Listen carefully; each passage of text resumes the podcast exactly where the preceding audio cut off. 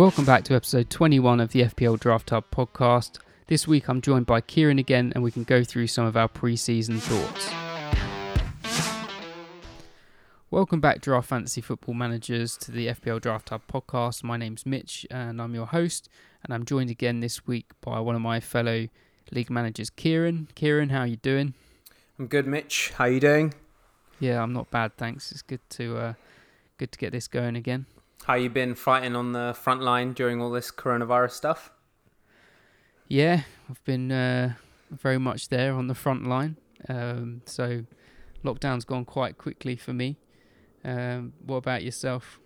Well, I uh, I've had a lengthy break from work, not planned, so I've had lots of time to think about fantasy football. And for some stupid reason, I started a new job this Monday, so uh, at the wrong time when I was doing all my draft prep. So hopefully, I have enough time to get all my stuff sorted. Yeah, that was that was really really poor timing, but I'm sure they'll understand. Every Friday mid morning when you're away from your desk. yeah. Okay, should we uh, get into it? Yep, sounds good.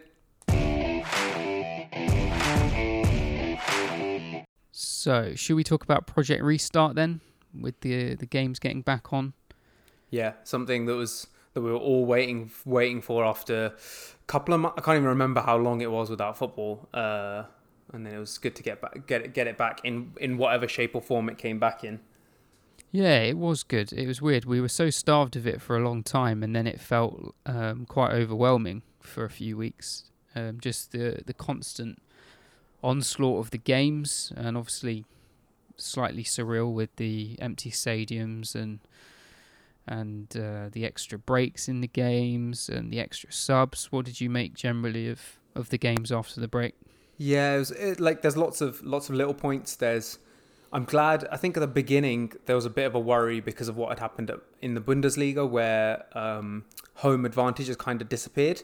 Um, there was a worry that um, that would reflect in the Premier League, but glad to say it didn't. Especially as a Chelsea fan, we kept still kept losing away. So good to know that uh, home advantage was still still a thing. Uh, one thing that was weird, um, you usually don't get to see the the teams that don't have anything to play for. Sort of like you like it just slowly tapers off. Whereas like it was very evident the teams that just couldn't really be asked when they came back. Um, I would say Everton is probably like one of them. Um, really didn't like that. None like Richarlison, DCL, none of them really looked up to scratch um, coming back. Uh, whereas like someone like West Ham probably going to be in Antonio and like players like that are probably going to be in everyone's thoughts for FPL, but that's off a strange sample size, I'd say. What were you? What did you think of it? Yeah, and I think part of what, um, sort of going back to what I said, almost made it a bit draining, even though we'd been so starved of it, was the fact that we were pretty much, um, you know, sort of rude not to watch every game, really. So you were watching those those sort of Everton Palace games um, on a Tuesday night, and that would be the only sort of football on for that day. And so, you know, not always the greatest games. And I think games like that, even in a in a full stadium, not exactly ones you're going to look forward to. I think, I think to be honest, the empty stadiums in a way didn't really affect much generally, I'd say. I think the the good teams played well. The poor teams continued to to play poorly, and I don't think any of the teams that went down could really blame the the circumstances. There was uh, there was that VAR yeah decision, but I mean that. that's nothing really to do with the sort of post lockdown changes. That was yeah. just a, a blip in in the technology. So a blip, and also Bournemouth were terrible all season. So like to, for it to go down to that, like you know, you know, like yeah, they were just terrible. They should have been yeah. way off that pace, considering some of the attacking players that they've had be so good in previous seasons. So uh, yeah, I just think they had a really bad season. Can't blame it on that. Yeah, and interestingly, they haven't really been raided yet, have they, for any of their players, to my knowledge? Yeah, I mean, it feels like no one's really doing much at the moment apart from Chelsea. So uh, yeah, it's just all been a bit quiet, I'd say, in the transfer market. Yeah, yeah, definitely. Um, but I guess you know, so because of that, the pre-season has been compressed into just a few weeks, with the fact that they obviously had to have a break as well. Um, some of the teams, obviously in Europe, have carried on playing up until just last week. The likes of uh, Man U and City uh, won't feature for the first for the first week in order to give them uh, a bit of rest. I wonder whether that will be factored into the draft or if we're we're thinking too long term for that. Yeah, I don't know. That that's a that's a tougher. I, I don't think anyone's going to be caring about that. Like, I think there will be short term things like injuries and stuff as well. I think players will just get drafted where they're drafted, and then players might have a rubbish first week. And I guess it's a long wait until game week uh, 18 when it'll be those will be made up. I think it's 18 or something like that, 17 or 18. Um, so yeah, uh, I don't think it's going to affect the draft too much. Yeah. That was just my first attempt of many to try and weasel some draft draft knowledge out of you. Get Kevin De Bruyne out out to the second round. yeah, so so obviously um, slight changes as as mentioned in the restart games. Five subs allowed. Uh, didn't really seem to affect uh, FPL too much. I mean, I'm not really basing this on any stats, but just from uh, thinking back to my own team, I don't really remember too many occasions where it played that big a, factor. Yeah, neither do I. I. I actually didn't mind it as something that was a bit different, and also uh, seeing all the injuries that were happening towards the end of the season as well is something that I think needed to be done uh, during this period. Um, I guess there are lots of people that are glad that it's not happening into the new season. I'm I'm not sure whether that was the right decision, considering still how thick and fast all the games are going to come. Um, when you do the reading up, you see that like there basically isn't a free game, like uh, uh, sorry, a midweek free midweek for till January or something. Like that's insane. And Spurs are going to have a game every like two days in some instances. Or may have to do Spurs may have to do that same situation that Liverpool did last season, where they fielded a under 21 side for League Cup. Like that. That's how many games there are. Um, so I'm I'm actually really surprised they they went scaled back to three subs. Um, and I guess yeah, I guess it's good for us to talk about that. And the knock-on effect might be that there's going to be more injuries this season. So maybe there's a risk picking up those players that do get injured more often. Your Agueros, your Kanes that sort of thing. Yeah, and there's really, like you said, there's not a lot of wriggle room in the in the fixture schedule. You know, injuries aside, if there's if if we have another lockdown or even on a smaller scale, one or two of the clubs end up, you know, struck down for a couple of weeks, then I think towards the end of the season, the fixture congestion is going to be uh, a big factor. Um, I think it's going to be a factor throughout. There are going to be games I think that are going to get shoved all over the place, and I think those players who are slightly more injury prone are going to going to feel the effects of that. Talking of those injury prone players, that they're the ones that are going to make or break uh, people see like seasons in the draft. Like they, it could propel you so high up the table if you're willing to take those risks it could also mean that you end up having a complete dud season because I feel like the yeah the what could the potential of some of these players like Kane and Aguero and whatever, considering the amount that they're playing, they could be playing, or the amount they could get injured with uh, with the number of fixtures, it could it can genuinely be from like 200 points to a 40 point season, that sort of thing, and that's that's big.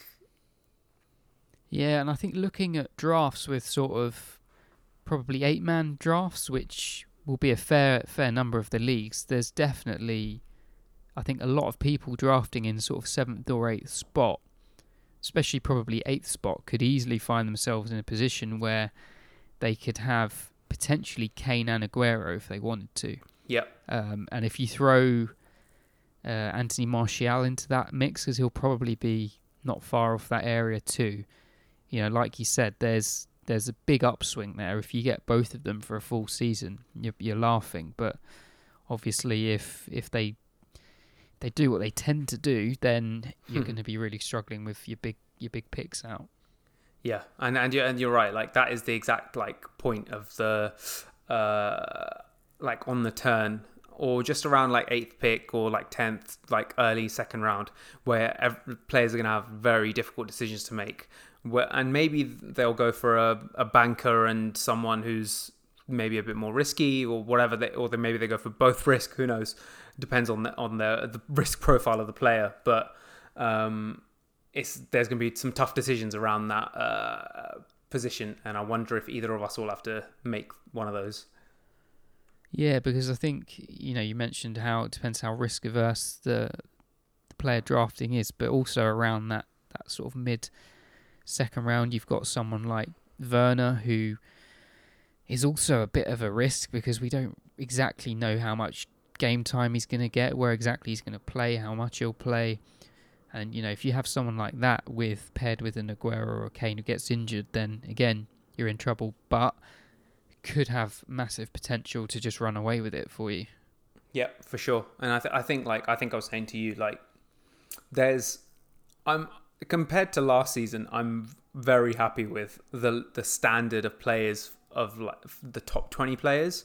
Um, I'd be happy drafting in potentially any of those positions and picking up some of some of the players that are available. Um, whereas last season on the turn I was a bit worried about who I'd have to pick up and yeah, someone ended up with Pogba who didn't play half the season and then ended up playing deep. So it's there seems to be like less risk around those players. I know there's injury risk, but you, I think you'd be happy still drafting players like Martial and stuff. So um, even with the injury uh, problems they've had in the past, so I'd say, yeah, first two um, for our league of ten, the first two rounds, um, I'm pretty happy with with what I'd get, and then it's then after that it's uh, that's when it gets interesting.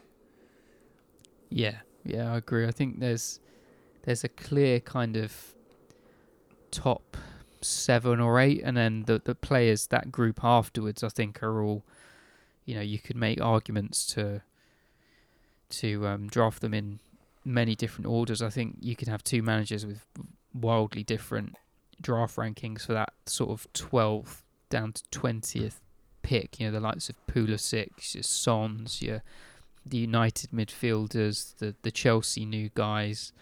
Um, you know, they're all. You could make cases to sort of put them anywhere in that kind of list. Obviously, you've got Alexander Arnold, and he'll probably be around there too. Um, so yeah, I think not many people will be unhappy coming out of coming out of the second round, which I don't know. I know we're sort of drifting into draft territory here, Yeah, but then yeah. it makes me wonder whether having an earlier pick, because if you're sort of saying, well, everyone's going to be pretty similar rounds one and two, then being early would give you the sort of earlier picks in round three. Yeah. Where you're where you're sort of still potentially in the tail of those players, which might give you the advantage over people drafting on the sort of turn of, of three and four. Yeah, and I, and like yeah, maybe we don't need to go into this in this episode, but it's it's not just like you mentioned the um the sort of nine to twenty or something, um or eight to twenty players that you could be in different orders or whatever. I I think this is probably one of the first times that even the top uh, players you could you could make a uh, a sort of uh, case for any of them being in any order, and also any any of the people draft managers would pick if we had to pick the top eight probably each draft manager would have a different order for the top top eight quite significantly even just because yeah the KDB had a mad season. Um is Salah gonna have another one like and like gonna build on last year go back to old levels? Who knows? Like it's it's yeah it's really interesting the first 20 20 picks. Yeah, for sure. So yeah, obviously we've uh, firmly jumped from Project Restart into into FPL there, which can lead us into into the game, and I think we were both pretty disappointed with um, with the game not really changing at all, really, from last season. Um, there were some things that had been discussed amongst ourselves about what would be good for the game. Um, they've got lots of uh, inspiration when they can look to other platforms for for ideas. And you know, apart from the the adjustment to the deadline timings, which is there for for all of FPL, we didn't really see anything at all. Yeah, and I, I, I don't blame the deadline change because uh, leaks were becoming a really big problem towards the end of last season. Um, so I get I get that, but like they've had a they've had a year to make changes, and actually there was no changes last season to the draft game either, um, or the fantasy game. So it feels like they're just they're just sitting on like a stagnant, like potentially stagnating product. Like there's other products that are making changes, doing new things, trying stuff out. Uh, whereas there's like cool stuff that they could be doing. Um, there's like even it doesn't even need to be pushing the envelope too much. It could be just things like letting us uh, pick our own draft picks, like watching what number we're going to draft at, or uh, letting players upload a spreadsheet of how they've picked their players, for example, something like that. Like little things that mean that people can draft without um, without Wi-Fi. Um, there's lots like just off the top of my head these like these these things or like we we in our league started playing a loan system, like doing a loan system, like that could be integrated into the game, or having a cup like we do. Um, it's like there's all these little things that they could have easily baked in, but they haven't, and they haven't given the league's ability to um, change change things like have players locked or unlocked or changing the way the waiver works or it's just all the same so it's really frustrating that two years on the bounce there's been there's been nothing um, was there anything you particularly wanted to see? I mean, they're obviously they're they're resting on their laurels because the majority of their their user base is coming from those that play the the standard game, and obviously it's a massive massive game with I can't remember how many were in this year, maybe seven seven million players or something. And so the majority of the players that find their way into the draft game will have started playing the traditional FPL. So it feels and it is really a kind of second rate product as far as they're concerned. It's it's like an add on um, in and you know, which is fair enough because it's obviously not going to overtake the standard game in terms of its scope and, and, and popularity. But, you know, I think it was highlighted particularly with with obviously Project Restart and there were a large number of the head to head well, all of the head to head leagues were were basically defunct afterwards and couldn't couldn't carry on. Our our league is obviously a, a classic scoring league, so thankfully, you know, we weren't affected and there were some very convoluted workarounds that you could do, and I think for our league, with the with how seriously we take it, we, we would have found some way around it. But nothing was particularly ideal, and there was no even you know no apology from from the developers or anything. It was just um, it was quite strange, really, how quiet they were on it. And you know, I think lots of people ask uh, on Twitter, lots of people ask questions about whether they're able to do certain things in the game, and uh, it really doesn't take long before the Fantrax mafia kind of step in and uh, you know start piping in about what that platform's able to do in terms of multiple leagues and cup competitions and you know things that uh, that you can do manually, but would just be a nice and relatively simple addition um, to the game. I think some people have an issue with the scoring system. That's not really an issue for me. I think that's part of what makes it so accessible for a lot of people is that the scoring system is the same as it is in in the conventional game and no scoring system's perfect. You can overcomplicate things as well as as well as simplifying things. So I don't really have a problem there. But yeah, I'd echo the things you said about even just having a, a loan system built in, a way of having multiple leagues, just simple customization bits, like you said, like being able to, to manually sort your own draft order and even manually, you know, decide on different waiver mechanisms because obviously the way the FPL site does it is a pretty safe way of doing things with the with the bottom of the league getting priority every week, but there are lots of other ways of of doing things as well. Um, so yeah, it is it is a bit disappointing. Um, yeah, I remember the head-to-head uh, leagues. You mentioning it. That's like that was a big big issue when Project Restart started, and it does show that they don't really care about um, that. Well, they don't care really care about draft because it could have been either of us that it ended up with um, that issue. And also, to be honest, I was the one that benefited from it, but like it was a bit ridiculous that I just picked up Rashford. Um, it seemed it didn't really seem fair just because I was clued on before um, all the all the matches got cancelled just before lockdown. So there were little things like that that were just just a bit silly. And yeah, the scoring system. Oh, that's what I was going to say. Uh, I feel like all of these things.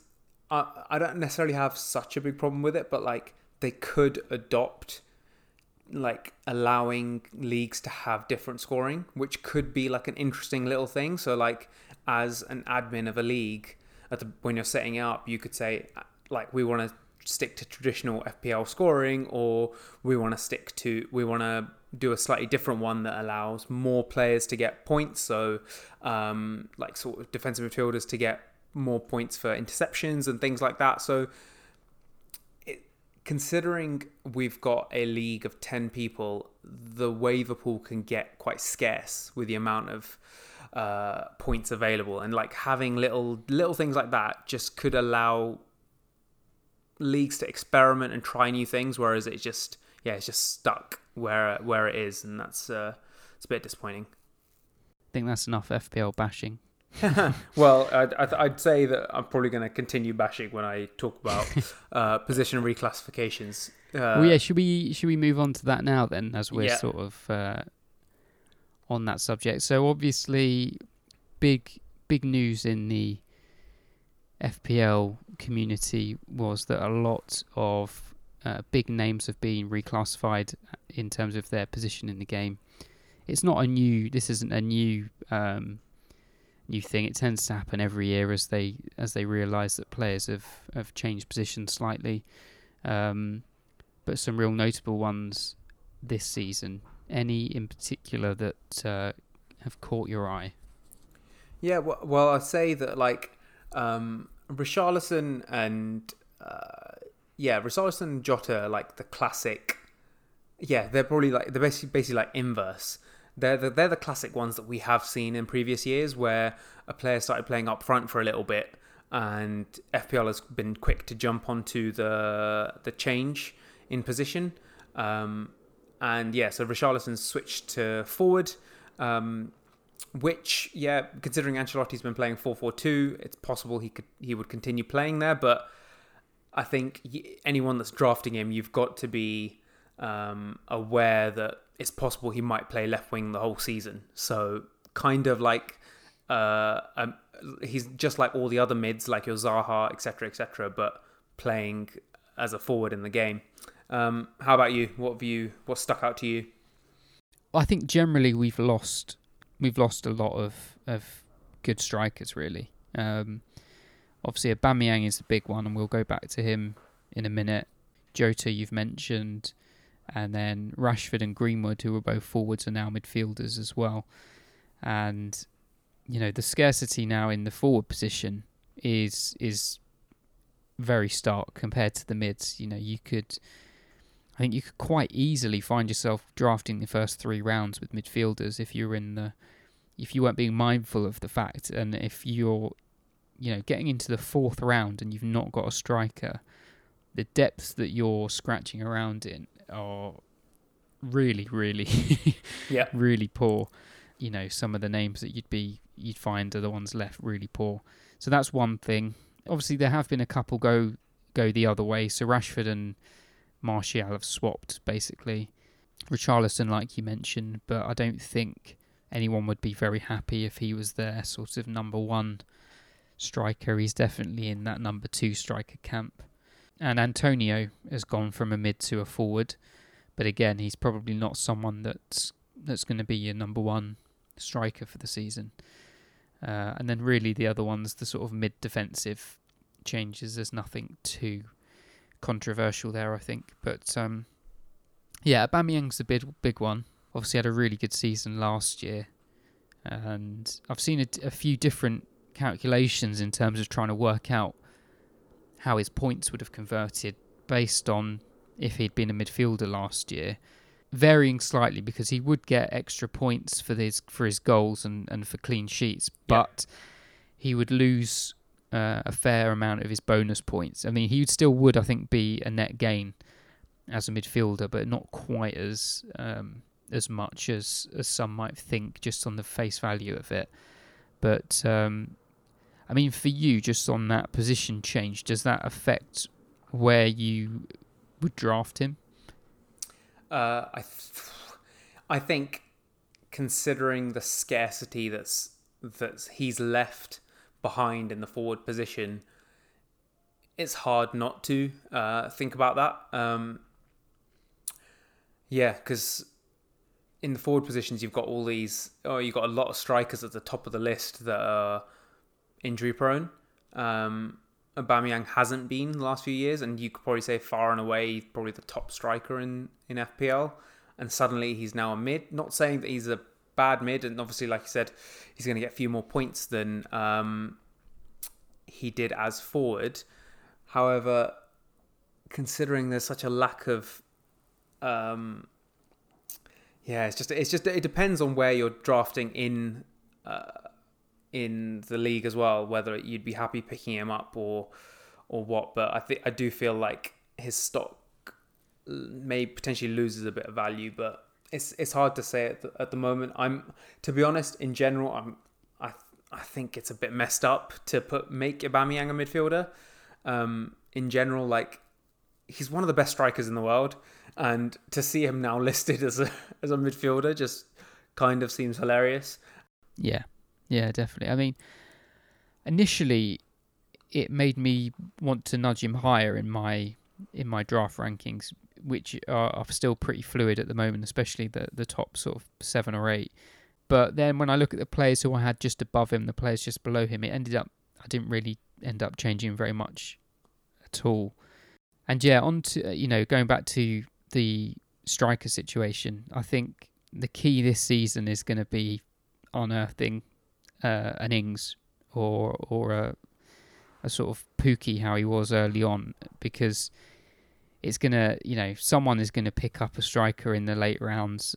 I don't know who what sort of names that could be, whether it's a big season from Mitrovic or a new striker that hasn't even been brought into the league yet. But I think you know someone's to have to try and unearth uh, a gem somewhere down in the lower draft ranks. Like Patrick Bamford. Yeah, his name did flit into my mind, and then I didn't say it. Yeah, I, I think they considering what um, what FPL have done with like Salah and stuff like that. Um, Aubameyang's position was um, it's inevitable that it was going to change, but it just it does feel odd. It feels like it feels like other other potentially other sort of classifications of positions would have been better. Because um, you think of your like players like Mahrez and Salah and all that sort of stuff. You think of them as forwards. They play al- along the front three. Um, so it's surprising they're not cl- classed as as that in the game. And it's and it's weird that is going to get an extra point uh, per goal than Harry Kane. And also might because if Lacazette leaves, might just end up playing the whole season at centre forward. So uh, it's just yeah, it's a weird, it's a weird position change, and I think this yeah the scarcity at forward. Take it from someone who picked Jota in the fifth round last season, and it did not work out so well. Um, you got to be mindful of when and uh, you pick your first striker, and uh, I guess yeah, it's about unearthing that gem yeah, I mean, you know, obviously it's a completely um, fluid situation, and there are loads of variables that are completely out of your control. But I think if you're if you're coming out of round three in the draft and you don't have a forward, then you're in real trouble. I think the other people who might find themselves in a, in a weird spot as well, and not to say that they would have necessarily done anything wrong, but the ones who end up with uh, a Trent Alexander Arnold or a Robertson in those early rounds, you've got to try and think what their their team makeup will look like in terms of what positions they've had. So they'll have picked a defender, they'll have probably picked a midfielder, and then you know what's that third spot that they would have taken? presumably a striker, but the you know the number of midfielders who are able to to rack up decent points in that sort of what we were talking about the turn of the first and second round. Yeah. You'd have to assume that they've been completely, you know, missed that bus. Yeah, you might you might end up like you might end up having having to in the draft uh, reach for a striker. If if you, you've got you'll have a mid, ready-made midfielder potentially like a I don't know a Maddison or something like that that you're like oh I'm happy with what their production is. I want to bring that person in. But you also want to think about getting your strikers in and maybe the next time it gets round to you there's not going to be anyone left. So then you have to maybe drop down and get I don't know some uh, a striker just to start filling out the positions but it's hard. Um, that's why the draft day is so fun because you have to keep thinking on your toes and who knows like who's what, what situation someone's going to put you in. Because like exactly what you described happened to me last season when the person before me picked Trent and I went into the draft not expecting to pick Robbo.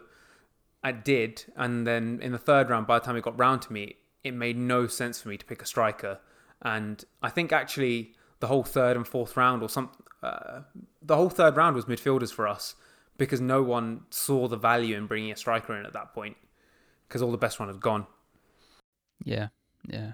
Let's quickly look at a couple of the mids who are now defenders quickly. Um, two probably of the standout names. Uh, Fernandinho for City is now defender, and Eric Dier for Spurs is now defender. Fernandinho is an interesting one. He's someone who's been he's in and out of a lot of people's drafts teams throughout the season as a as a sort of three pointer, and he was quite generally pretty nailed on at centre back for, for City for a lot of last season, especially as Laporte missed most of it. I'm just a little bit wary of him this season. And then Eric Dier, I think, is probably going to be the most nailed on defender at Spurs. Um, and if we're to get what we expect from Mourinho, that could see him picking up quite a lot of clean sheets. Yeah, you've got. I think like both, both look interesting and both look. Uh, both have their downsides as well. You just got like I'm sure they're somewhere on everyone's radar for uh, draft ranks. Um, with Dier, you, yeah, like you said, Mourinho teams, you you you associate them with being good defensively, but um, they've also got lots of fixtures in the League Cup and Europa League and all that sort of stuff coming their way as well. Um, so it might be tough to to stay like um, uh, stay clued on until the until the 90th minute um, in terms of clean sheets. So that that's one thing for Fernandinho again. Looks good on the surface. Changes to a defender. Hopefully, could get more points. But Pep Roulette, we've all been stung by, and with them signing Aké and lots of rumours about another centre back, and potential of him sort of like he's 35 now. I think he didn't look too great in that uh, uh, that game against Lyon. So I, I not not to just judge him by one game, but it, it might be the season of transition for Fernandinho, where I think potentially he might start playing midfield a little bit again. But then he's useful for getting those clean sheet points even in midfield. But it's it's tough. I think this could be his his sort of last wind down season. Um, but both probably both worth a punt, especially in a ten man league like ours. Yeah, for sure. Uh, and then just finally, then on the on the reclassified positions, we've got Rashford and Greenwood, who are both now both now midfielders, who both, if you ask them what their position was, would probably say, "I'm a centre forward." Yeah. And with, you know, the nature of Martial, so I think the only Man United strikers in the game at the moment are Martial and Ighalo, unless I've unless I've forgotten somebody. If I have, then they're you know, no one particularly. I'm just having a look now. But anyway, you know, it's not going to take a huge. Um, yeah, they are the only two in the game. I think. Anyone else? Oh, so, yeah, they're the only two.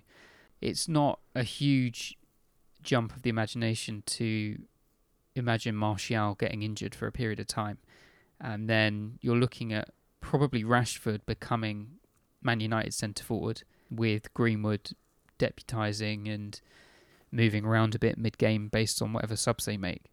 So, you know, in my eyes, their value has increased because of their position change. Um, but in terms of draft rankings, it's probably not moving them both a huge amount. I don't know about you.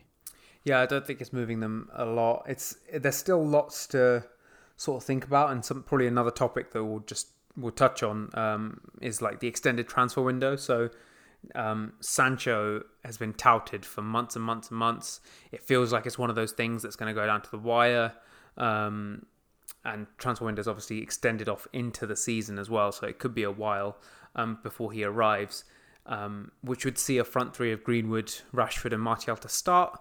Um, and then, like you said, Martial uh, gets injured, meaning that one of those two moves further forward. You'd, you'd think. Um, Greenwood looked really good um, once pro- uh, project re- during Project Restart, but I did feel like he tired a little bit towards the uh, towards the final few games as well. Because um, I guess his minutes do need to be managed, so so I he's a he's a more difficult one to place um, in in draft rank at the moment. I don't it doesn't move their position changes doesn't move move them that much for me, but it is it is more difficult with Sancho coming in to know exactly what's going to happen. But like you said, if Martial gets injured, you're probably thinking that Greenwood's going to come in um, with a little shift of formation. Um, maybe Rashford going up top, but I'm not sure who, but rather than Ighalo playing more games. So yeah, I, I think there's there's still value in both those players. It's just Greenwood's the the more difficult one to place. Yeah, I think that's the thing to try and it's just trying to weigh out whether the the potential for them playing out of position due to circumstances changing is worth picking them over, you know, a, a, decent forward that might be sort of sitting there around the same point in the draft. You know, you could have uh, a Jimenez or an Ings in a similar kind of spot, and I think for me the forwards would just would win out in ever in in all those tight calls, especially in the second and third rounds. I think I'd be leaning towards the strikers in those situations. And you know, looking at just clicking on Martial's history, I mean, last season was pretty much the most, apart from his first year in the Premier League, was the most minutes he's ever played. Yeah. And generally, he averages a thousand minutes less than than the number he played last season. So, if history's to to be believed, it's likely that Rashford's going to find himself, barring any transfers, like you said, he's going to find himself being the centre forward. Yeah, and uh, do you have any other thoughts on uh, sort of the extension of the transfer window? Because that's a new thing for this season. Yeah, so uh, I'm. I think we'll have played four game weeks before the close of the transfer window, and I imagine a lot of those game weeks were not, you know, those final few weeks, there's not going to be a hell of a lot of activity until the last few days.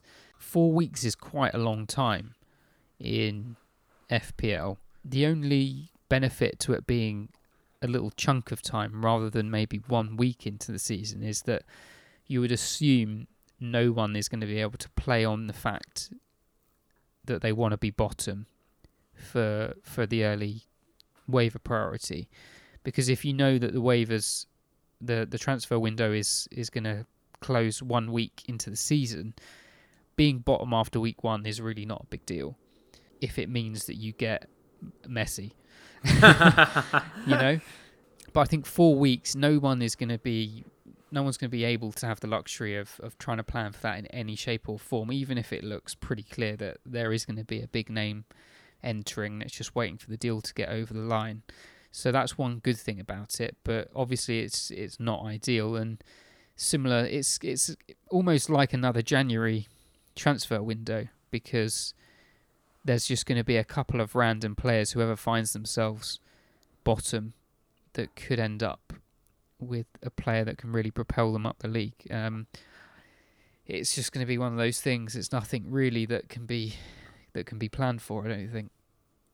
Yeah, the only the only thing I would say is a little bit different to January is that you get players that are just in January. You get players that some play some teams have signed players like Laporte, for example, got signed in Jan, and they didn't actually play that often till the end of the season.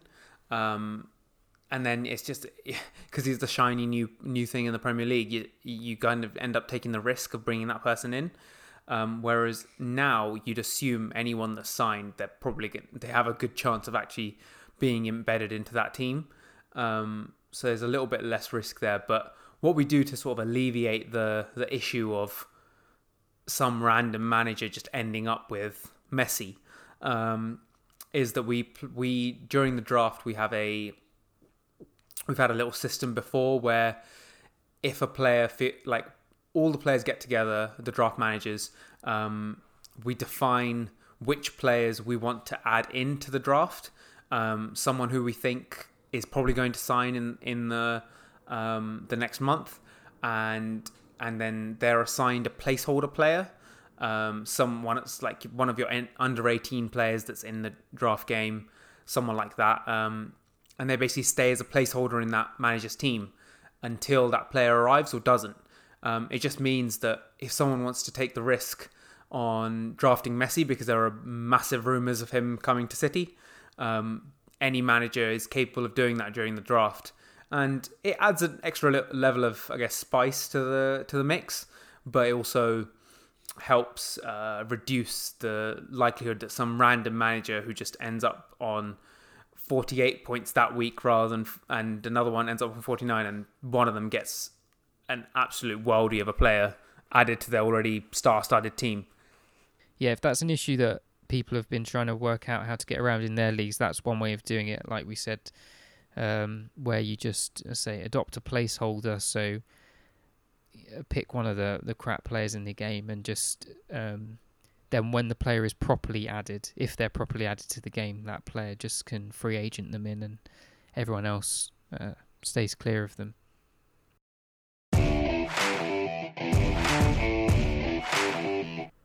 Fine. Well, I think that pretty much covers our list of what we wanted to get through in terms of pre-season stuff. Uh, anything else you wanted to add for now? Uh, do you want to tell me your top ten picks?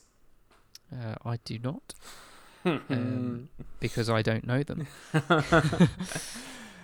oh. um, but um, yeah, so have you started in earnest getting your rankings together?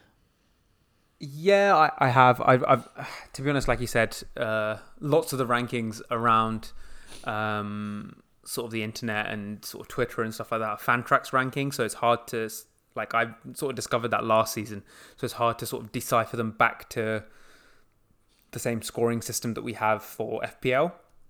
Um, yeah. But yeah, so then it's just like figuring out what things matter to you and what play. Yeah, it's, it's just yeah, it's, it's, it is something that really takes dedicated time.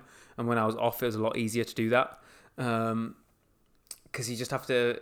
It's not just figuring out points, uh, what you think like it's each individual player you need to figure out whether what they achieved last season is out of this world, um, the bottom level of what you expect from them, um, or what it is. Yeah, it's it's it's taking it's taking its time, lots of calculations, and I'm not someone who's very good with Excel, as you've seen. yeah, any sort of general change in ethos for you ahead of this draft? I mean, uh, you know, in terms of during the season, you're obviously renowned for being a fairly conservative operator. Does that, do you think, transfer to the draft, or you just is that too constraining and you just play it as it comes? I, I think something that I'm trying to.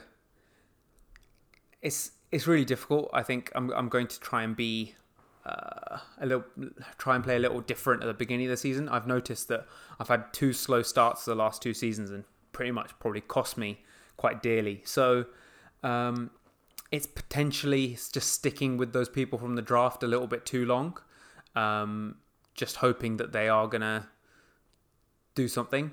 Um, but yeah, last season I, I, I actually went back. Like I think you had a um, a little uh, debrief with yourself about what you were doing in those particular weeks. I actually feel like I was dropping players at the right moments and trying to be a bit, trying to do that last season.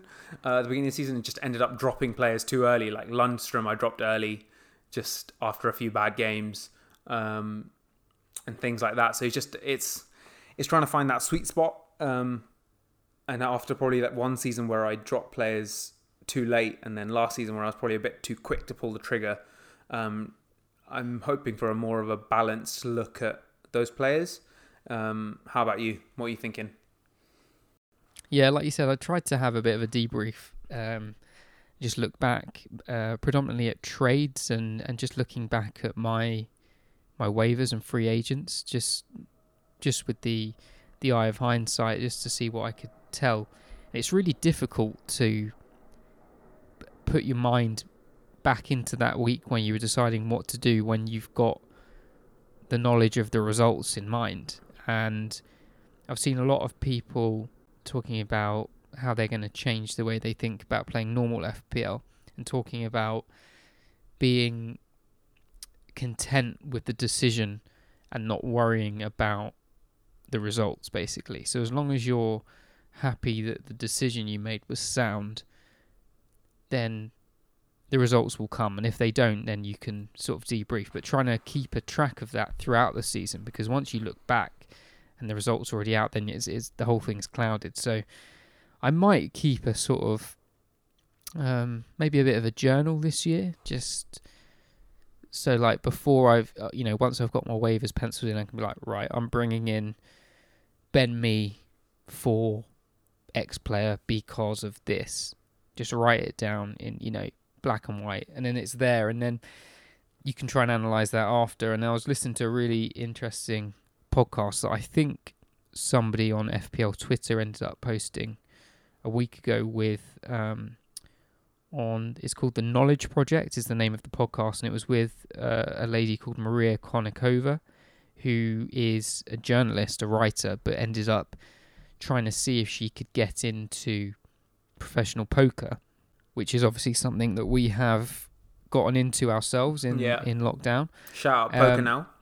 Shout out poker now, absolutely. Um, and so it obviously piqued my interest. And she basically went from knowing nothing about poker at all, like didn't even know how many cards there were in a deck of cards, to she is now a professional poker player. And she had a mentor, and you know, obviously put a lot of work in. But a big part of her was uh, of her process was just making sure that there was sound decisions. And obviously, there are big similarities between poker and FPL in that you're you're you know you're playing within elements of skill, but also with elements of luck and probabilities are involved as well. And as long as you're consistently making sound decisions, then in theory the the results should follow. Um, so that's maybe something I'm going to try out. Yeah, I think in terms of uh, that sounds that sounds really uh, that sounds really good. It's something to reflect on. I I have a few. That's the key word there is reflect. That's Yeah. that's probably sums it all up. Yeah, I'm for me. I think I think I do have a slight different draft strategy, but something I'm probably not willing to reveal to you just yet. Um, a few things that just I feel like Just like share it with the listeners. I'll, I'll, I'll, not yeah, listen. and also the the uh, you and the eight others that are in our draft league. um, I think that there are a few things that are just gonna just gonna help me draft better um, and just get yeah better outlook um, uh, of of the team. So just got a few things in mind. Um, we'll see if they work out after the draft. Well, that sounds like a pretty good place to wrap things up. Sounds good. Thanks everyone for listening. Hope you enjoyed this conversation and it's got your juices flowing ahead of your drafts. I know some of you may have already drafted. It'd be interesting to hear from you and post your drafts um, to us on Twitter just so we can share them with everyone else and people can compare notes. Best way to do that is at FPL Draft Hub Pod or at FPL Draft Hub on Twitter. If you liked this episode, then please subscribe so that you can uh, catch all the other episodes as they come out. Obviously, we are affiliated with FPLDraftHub.com, which is currently in preseason training at the moment, but will be back with us uh, for the start of the new season and will be a big feature in the pods throughout the year. So I'm sure you'll get drawn to that as you listen to the episodes. But yeah, it's goodbye from me. And from me, but uh, just to add to Mitch, what Mitch just, just said just then, um, if anyone didn't get a chance to log on to FPL Draft Hub during Project Restart, there were a bunch of new tools. So do um, follow FPL Draft Hub on Twitter to make sure you're clued into when it's back and see the new features such as seeing what other players in leagues of the same size as yours are doing, seeing who they're transferring in, and all that sort of good stuff. Um, it's something that's really re- it was really relevant to, to our league and helped us. So yeah, get get on that. And yeah, goodbye from me. Thanks, Kieran. And yeah, I think we'll probably get Taran, the the brains behind FPL Draft Hub, back on the pod sometime early in the season to take you through all that himself. But yeah, for now, take care, good luck in your drafts, and stay shook.